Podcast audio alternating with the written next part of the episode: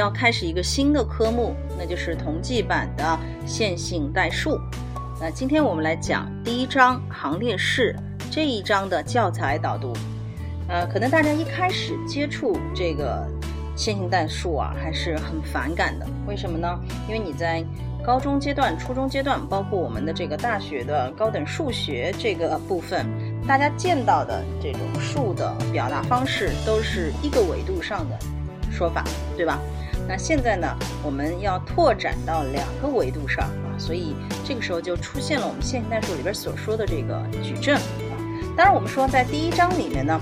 我们没有明确的提出这个概念啊，因为第一章的引入实际上是遵循我们现代数发展的一个呃历史，所以一开始我们的这个前辈们是吧，他们研究的就是行列式啊，所以行列式的引入是从哪来的呢？哎，你可以看到，实质上是解这个变量的个数和方程个数相等的这样的线性方程组，是吧？哎实际上我们中学学过啊，包括这什么换元啊，或者是消元啊这种方法。但是我们现在站的这个高度不一样啊，我们需要从一个呃高层次上来解决这个问题，或者说一个更好的这个规律性的东西来总结。所以你会发现呢，在二元的线性方程组和三元的线性方程组里边，事实上。它的解是有规律的，或者说我们说是有公式的啊。那这样的公式呢，我们后来把它总结成这个什么行列式的这样一种描述方式。所以说白了，行列式不过是对这个行数和列数相等的矩阵啊，在这儿我就叫矩阵了，是吧？对它所做的一种运算方式的一个符号标记啊，就这两条竖线，对不对啊？所以，嗯，你不要觉得呃很难受啊，这个事儿呢是很自然的。至于到后边儿啊，到了 n 阶行列式，你就上了这个四阶、五阶以上了，对吧？我们就就需要把这个行列式的定义啊做一个推广，做一个推广。所以在这块儿的话，嗯，大家可能是觉得嗯不太舒服的啊。所以我说，如果你觉得不好理解的话，你不如就直接把这个行列式的定义呀，把它背清楚啊。你可以看到这个书上谈到 n 阶行列式的定义啊，它实质上给出的是一个求和的方式，一个求 sigma 求和的方式。其中呢，它的这个 sigma 里边这个通项给的是什么呢？给的是这个。a p 一 a p 二二已知以及这个 a p n n 啊，其中 p 一到 p n 实际上是一到 n 的一个什么排列啊？所以其实你分析一下，你不要老是觉得这些下标觉得很别扭，是吧？你分析一下，实际上这 n 个 a i j 啊，它实际上是来源于不同行不同列的这个元素啊，你看一看是不是这样子的？啊，因为一到 n 是一个排列嘛，p 一到 p n 也是一个排列，是不是来源于不同行不同列的元素啊？那它们的连乘，它们的连乘，这是一个部分，另外一个部分就是带一个符号负一的这个 t 次方，是吧？这个 t 表示的是我们这儿讲的这个 p 一到 p n 这个排列的一个逆序数啊。逆序数定义你自己去看，我不说了啊。总而言之呢，嗯，实际上我们简单的来说，行列式是什么呢？行列式是针对一个 n 行 n 列的方阵啊，对它做的这样的一个计算。怎样的计算呢？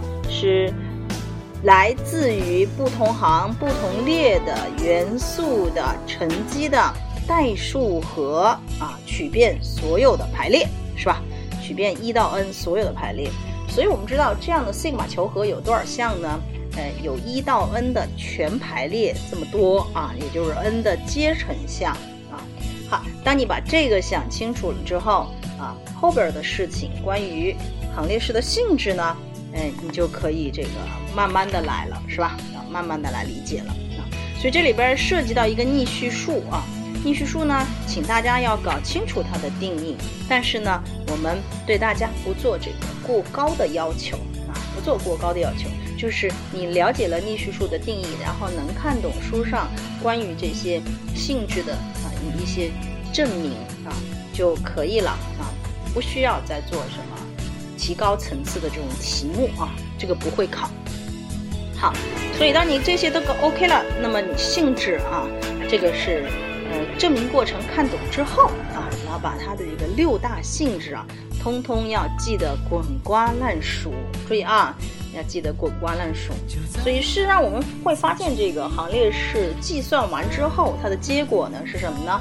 哎，它其实是一个数值，对吧？是一个数值，所以它的计算结果实际上是一个维度的啊。尽管它针对的是两个维度的这样一个矩阵啊来做一个运算，是吧？好，所以嗯，行列式这块儿，我们要求大家啊。对这个书上啊给出的例题，以及书上给出的这个这个题这个习题啊，都要呃滚瓜烂熟啊，要滚瓜烂熟，要首先能看懂，然后自己能做对啊。好，那么行列式性质里边还有一节啊，就是行列式按行展开和按列展开。那么这一节里边重点的概念是什么呢？我们说是一个叫做。代数与子式的概念啊，这大家可以好好看一下啊。代数与子式什么？它这个不仅关乎于我们这个定理怎么证啊，而且呢，它更关乎于我们在考研里边对这个概念的一个考察啊，包括我们后边讲的这个代数与子式所相关的这个伴随矩阵，这些东西你不搞清楚的话啊，就是一连串的你就都不清楚啊。好，所以我们会发现，按行展开、按列展开讲的是什么一回事儿呢？它是说，任何一个行列式总是等于它的任意一行，它的各个元素和它相应的代数与子式的乘积之和。注意了啊，所以一个行列式它有多少种表示？按行展开有 n 种，按列展开呢也有 n 种。所以从这个定理里边，我们会发现，我会选择怎样的？行或者列来做这个行列式的计算呢？我当然会选那些零比较多的，是吧？因为零有的话，那么内项就不用计算了嘛，是不是？所以这是一个很简单的一个推论啊。当然，在这一节里边，书上也证明了 Feynman 的行列式啊，这是一个很重要的公式。希望大家能够把我们现在书上啊例题里边所讲到的一些公式都给记住啊，往我们考研的时候呢是可以直接用的啊，书上的一些例题的结论可以直接用。好，这是这一节啊，当然这节里边还有一个和这个行列展开相关的一个定理啊，相关的一个定理，就是说如果是某一行的元素和另外一行。